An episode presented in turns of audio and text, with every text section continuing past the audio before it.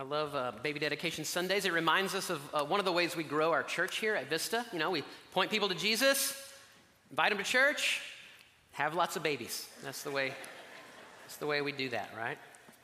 Um, really grateful for these families. If you have your Bibles with you uh, this morning, we're going to be in Psalm 51 today. Psalm 51. We're continuing in our series this summer called Summer in the Psalms. We're about halfway through uh, the series, and today we're looking at Psalm 51, which um, I know for myself and for many that I've talked to, Psalm 51 is maybe uh, one of the most important Psalms um, anywhere in Scripture. It's one that I go back to often. I know many of you uh, return to often. It is a psalm of repentance. A psalm of repentance. It's really a psalm that shows us and teaches us what genuine and true repentance really looks like, what it really is. Um, I've talked a, a little bit in the past about this, but you know, we are people that are called Christians. We pattern our lives after Jesus. We should, in fact, imitate the way of Jesus. Um, and yet, there's one thing that we must do in our lives that Jesus never did, and that is repent. We must be people that repent well, that repent often, that repent the right way, that understand what genuine and full repentance is. In other words, I'll say it this way we need to be people that are good at repentance because why? Uh, we're good at sinning, aren't we? Right? Truth is, we're good at sinning, and if we're going to be good at sinning, we need to be good at repenting. And Psalm 51 um, is a psalm where David is repenting for a grievous uh, moral failure in his life. Um, you can read the story uh, for yourself. Um, it's found in 2 Samuel chapter 11. In 2 Samuel 11, verses 1 through 17, we see the story of David's sin. And then in 2 Samuel 12, 1 through 10, we see that his pastor, about a year later, confronts him over that sin. Uh, Nathan the prophet confronts David. And then Psalm 51 and Psalm 32 are psalms that, um, after he has been confronted over his sin, um, he pours his heart out to God. And we're going to dive into that in a minute. For the sake of time, I won't reread the story of David and Bathsheba to you. I'll try to give the sweetened, condensed version really quick so you'll kind of know um, the context for Psalm 51. Scripture tells us in 2 uh, Samuel that it was the time when kings go off to battle. So David is a king and he should have been off to battle. But instead, David sends everybody away that could have held him in any way accountable and challenged him and told him no. And he is by himself there at the palace and he is uh, walking out on the roof of his palace one night and he sees a beautiful woman named Bathsheba. She is bathing and he lusts after her. Ultimately, he sends some people to get her, bring her to him, and he has sex with her. Now, there is some debate among modern scholars as to whether Bathsheba was a willing participant and this was a, a, an affair that they had, or whether David, being in the position of power, um, uh, basically took her, brought her, and it was more like an assault where she could not have told him no. The reality of it is we don't, we don't really know the context of that. Um, there's probably some evidence on either side, whichever way you, David certainly was in the position of power. Um, he did send men to get her. Um, we also know that later, after all of this episode, David and Bathsheba get married and they have other children together, and they seem to, uh, according to scripture, have a pretty healthy, good marriage uh, later. And so uh, the reality is, that it, either way, it's a grievous sin, a grievous moral failure. Uh, David then, instead of confessing that um, and trying to make that right, he doubles down by trying to cover up his sin. And so basically, he uh, sends for her husband who's on the battlefield where he's supposed to be and brings him back, thinking he'll come back and he'll sleep with his wife and they'll think it's their baby and I'll be, good, I'll, I'll be covered up and everything will be good. The problem is Uriah, her husband, was a, was a godly man. He was a just man. He, uh, he comes back, but he knows that his, his, his heart, his mind are with his, his soldiers on the battlefield, and he will not, he will not uh, sleep with his wife. Um, he feels that that would be a betrayal to, to, to all of them. And so David then tries uh, the next phase of his plan as well I'll get him drunk. I'll get him drunk. So he gives him some of the, the good wine, right, from the palace. Gets him drunk, still doesn't work. Uriah, uh, man, Uriah was a better man drunk than David was sober, basically. And so finally, none of his plans are working, and David then sends Uriah back to the battlefield, but with him, he sends a secret message to the, the general and says, I want you to put Uriah at the front of the battle line, attack where the, the fighting is the fiercest, and then I want you to withdraw everybody except Uriah so that he'll be struck down and killed. And that's exactly what happens. Uriah is placed at the front of the lines. Everyone withdraws. Uriah is struck down and he's killed. So David uh, sleeps with Bathsheba, and to cover up his sin, then he murders her husband. And David thinks for about a year that he's gotten away with it. He's like, done, gone, nobody knows about it, it's fine, my sin is, no one's gonna have to ever find out about this. Well, about a year later, Nathan the prophet approaches David and tells him this story. Basically says there was a man who had um, a whole flock of sheep, lots of sheep. He could have had any one of his sheep, and he's gonna throw a big, massive party, but instead of taking one of his own sheep um, to, to slaughter for the party, he, he finds a guy who has one lamb. One lamb, and he loved this lamb. It was like a pet to him, and he, he took care of it diligently. And he says, instead of taking from his own flock, he takes that, that man's one lamb and he kills that sheep to feed his guests. And David's man, is the king, he is indignant. He is angry. This, his anger burns within him, and David's like, Who is this man? You tell me who this man is. That man deserves to die. And Nathan the prophet looks right at David and says, You are the man. You are the man. And what we have in Psalm 51 and then in Psalm 32 is after David has been confronted with his sin, you see David uh, just pour his heart out to the Lord in, in true repentance. Um, over, he's broken over his sin. As you read these Psalms, you're going to sense that real, true brokenness over his sin. David was called a man after God's own heart. And I would remind you, David did not give himself that title. That's a title that God gave to David. David God said that David was a man after my own heart. And I've often thought about this like, how could a guy who had such grievous moral sin, moral failure, be called a man after God's own heart?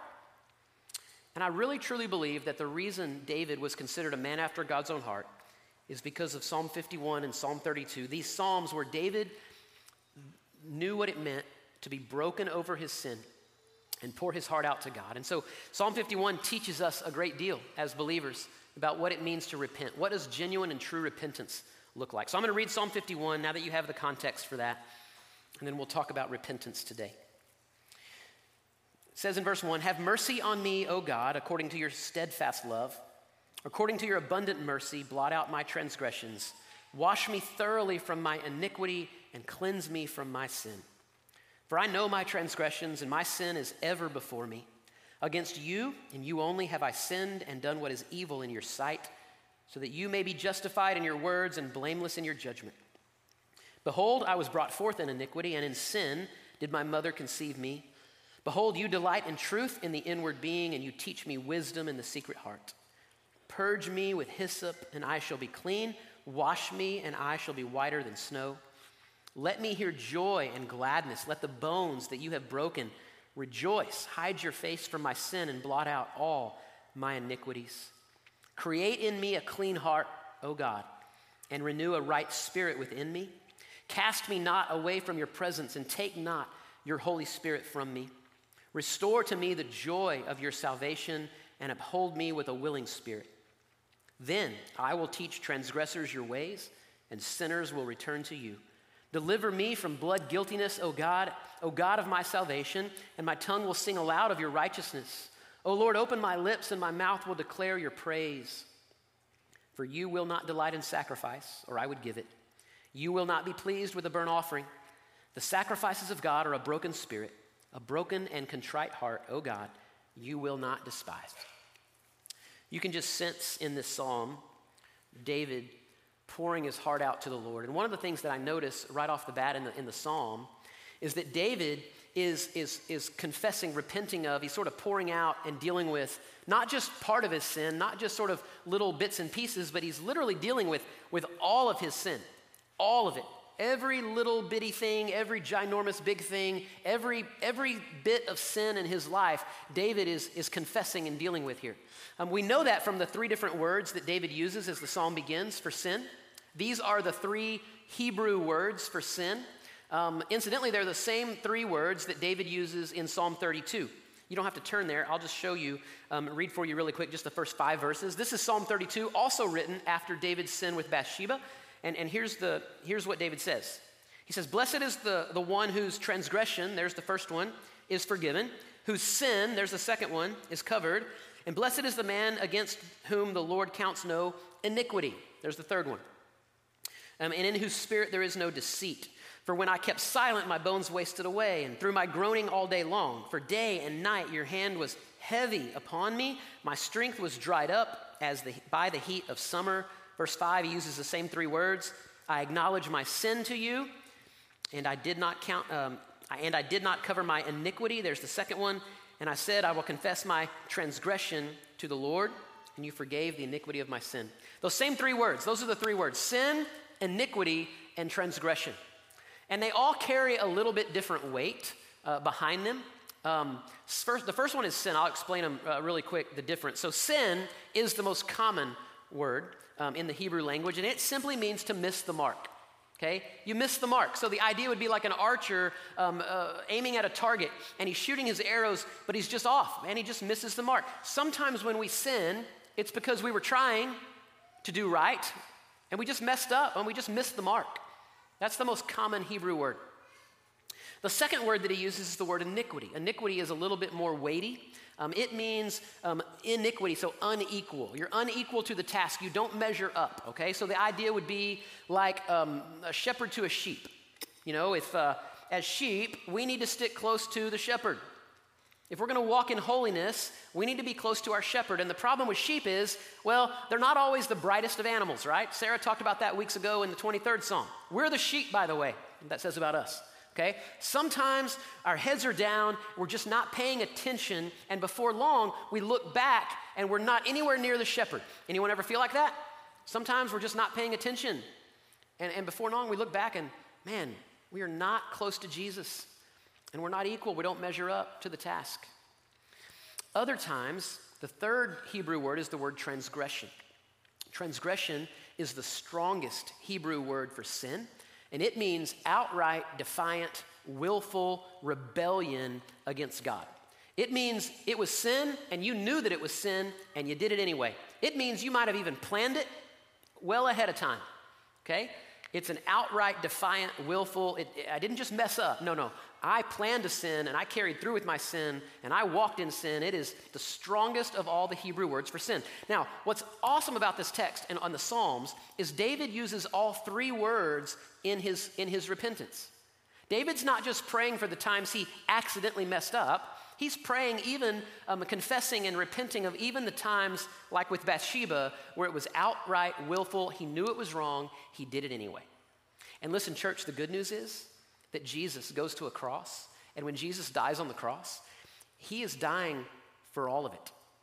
He's not just dying for the times you accidentally sin and mess up.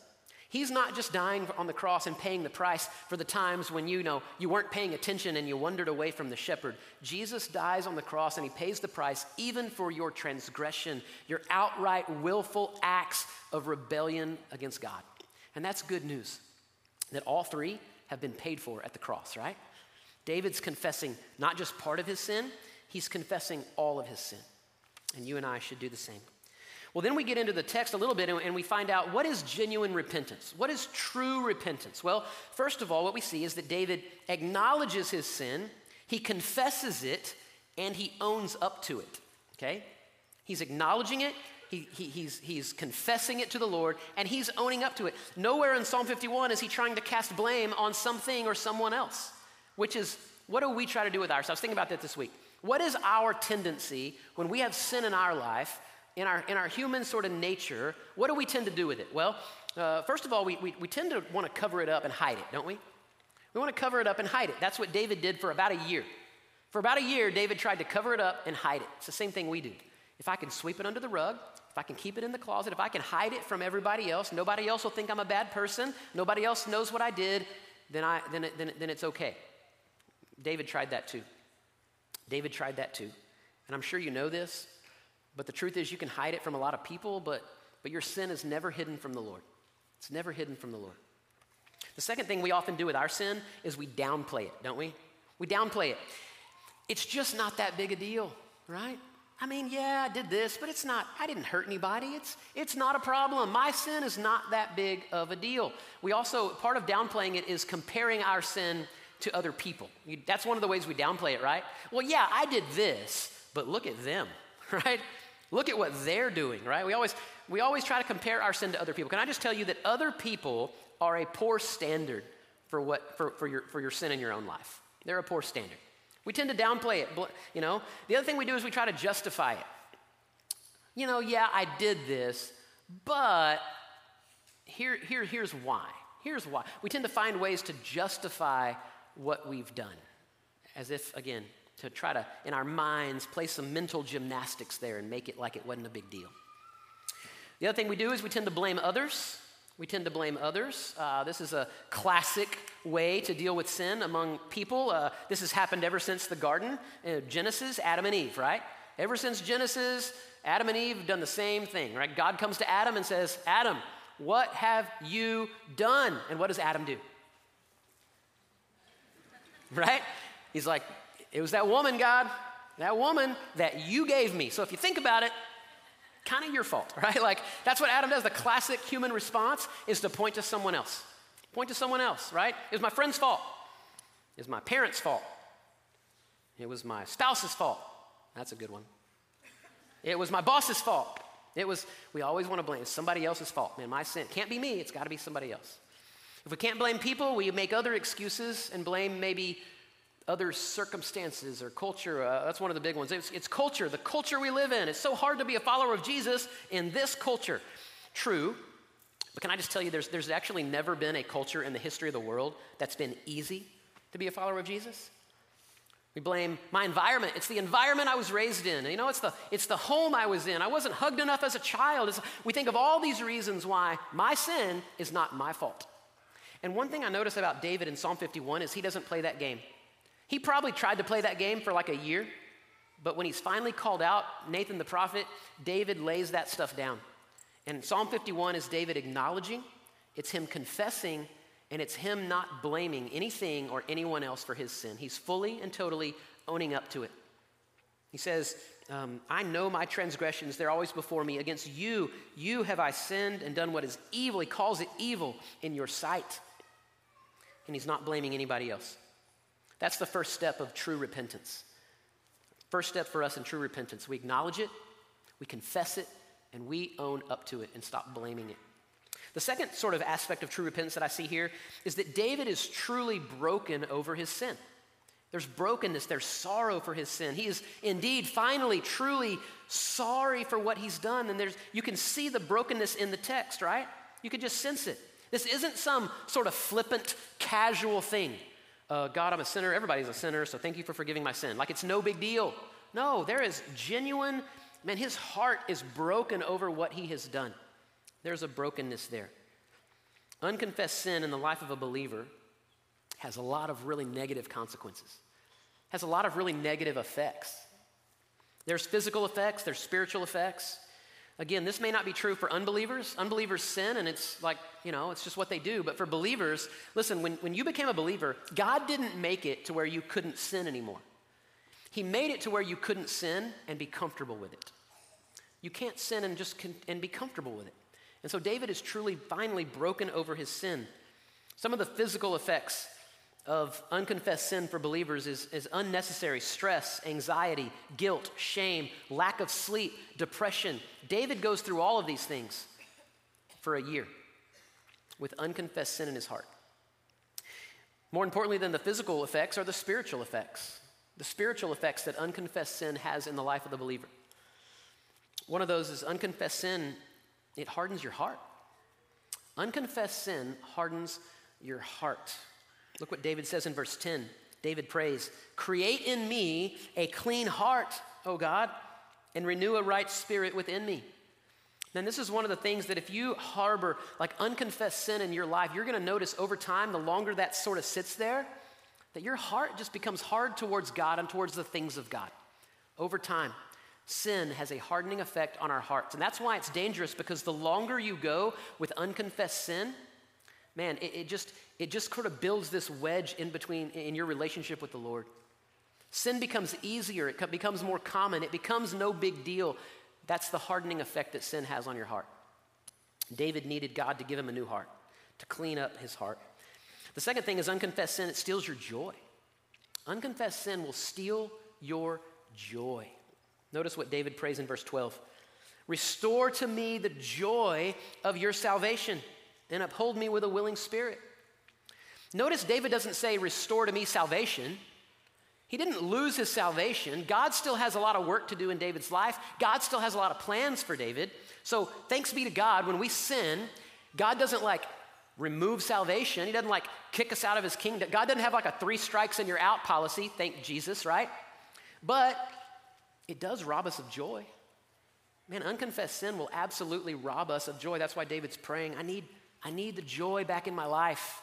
You'll notice if you have unconfessed sin in your heart as a believer, man, it's just robbing you of your joy. It's robbing you of your joy. And then finally, unconfessed sin, it quiets our worship. Unconfessed sin has a way of just silencing our worship. Look what David says in 14 and 15. He says, Deliver me from blood guiltiness, O God, O God of my salvation. And then look, and my tongue will sing aloud of your righteousness. Lord, open my lips, and my mouth will declare your praise. Man, I just get this picture of David who knows what he did, and he knows that God knows what he did. And so it's very hard to come into the presence of God and worship God when you have unconfessed sin in your life. Listen, I don't mean that you can't come in here and sing some songs. We can all put on the facade. We can all sing familiar songs. We can even raise our hands. We can do the whole deal. But at the end of the day, it is hard to honestly, genuinely, truthfully worship God and declare his goodness when you know that in your heart there is sin that you have not dealt with. Sin has a way of just quieting our worship. It silences our worship. And David knew that. And so David is longing to be at a place where he's free from that and he can truly and genuinely worship God again. Sin has a lot of, a lot of um, just, it causes a lot of problems in our life. True repentance starts with acknowledging it confessing it and owning up to it. And then it's about being broken over the sin in our life. And then finally, the last aspect of true repentance is a turning from your sin. That's the final aspect. It's, it's a turning from it. In other words, true repentance isn't, yeah, I'm sorry for this, and then with the full intention of just continuing to do it and walk in it. That's not genuine repentance. Genuine repentance means I'm sorry for what I've done. I'm sorry for my sin, and I am going to do the best. I'm going to try not to walk in that any longer. That means putting some things in place, some boundaries, putting some steps, surrounding yourself with accountability. Whatever it takes, I'm going to do everything that I can to not walk in that any longer. True repentance is you're walking one way and you decide, nope, I'm done, and you turn around and you walk back the other way. That's genuine, true repentance. It involves making it right. If you've wounded, hurt, wronged someone else with your sin, it involves doing everything in your power to actually make that right again. I think about Zacchaeus in the New Testament. He was a tax collector who ripped people off. And then when he meets Jesus, he's changed. And part of his repentance meant he went back to everybody that he ripped off and he paid them back more than he took from them to begin with. That shows genuine repentance, a willingness and desire to make what I have done wrong right again. That's genuine repentance acknowledging it, confessing it, owning up to it, brokenness over our sin, true sorrow, and then ultimately turning from our sin and walking back to Jesus. That's what genuine, true repentance looks like. I'll close with just this, this idea as I read Psalm 51. Ultimately, David, I love that David gets to the root of the problem here. David's not just treating the cause, he's not just treating the, the, the, the, the, symptoms, if you will, he's treating the cause. Notice that in Psalm 51, there's nothing about Bathsheba or Uriah or murder or adultery or a fa- there's none of that specifically mentioned. But he's like, look, I'm, what I have done is evil. Calls it what it is. I was sinful from birth. What David is saying is this like, I have a problem that's not just these external things. I have a problem that's not just out there. David's admitting, I have a problem that's in here. Church, you want to know why we sin so much? Because we're sinners. I mean, that sounds pretty simplistic, but like that's the truth. We sin because we're sinners. And so, listen, when Jesus went to a cross and he died, he's, what he's doing, he's paying for your sins, not just sins, not just all the gossip and the, and the slander and the lust and the greed and the, all the specific things, but he's, he's dying and paying for the sin problem that is at the core of who we are. That's what he's dying for. He pays for the sin problem that every single one of us have. Like we all know we're broken. That's not a surprise. It shouldn't be a surprise to any of you. We all know there's something in us that's not right. That is at the core of our humanity. And that's why Jesus comes and Jesus goes to a cross and he gives up his life, his perfect, sinless life on a cross in our place to pay for our sin, the sin problem, so that you and I can have clean hearts and clean lives. That's why Jesus came. He died for our sin, he died for our iniquity, he died for our transgression. He didn't just treat the symptoms, he got to the cause. Let's pray together today. Father, we are grateful today for Psalm 51 that shows us what genuine and true repentance looks like. And Lord, I pray today for, for those that may be here that, that, that feel very far from you, those that are here that know there is some unconfessed sin in their life, and today it is robbing them of their joy and their affection for Jesus. God, that sin has just been quieting their worship for far too long. I pray today that we would respond to sin the way David did, that we would respond in true and genuine repentance in every sense of the word. So that we would stop blaming everything and everyone else for it, that we would own it, that we would truly be broken over our sin, and that God ultimately we would turn from it and head back to you. God, teach us to be people that repent well because I think that the, the truth is that most of us in here, we would long to be, we want to be people after your own heart. And in order to do that, we need to be people that know how to repent well. And so thank you for Jesus and for the great sacrifice on the cross for our sin. We pray these things in Jesus' name today. Amen.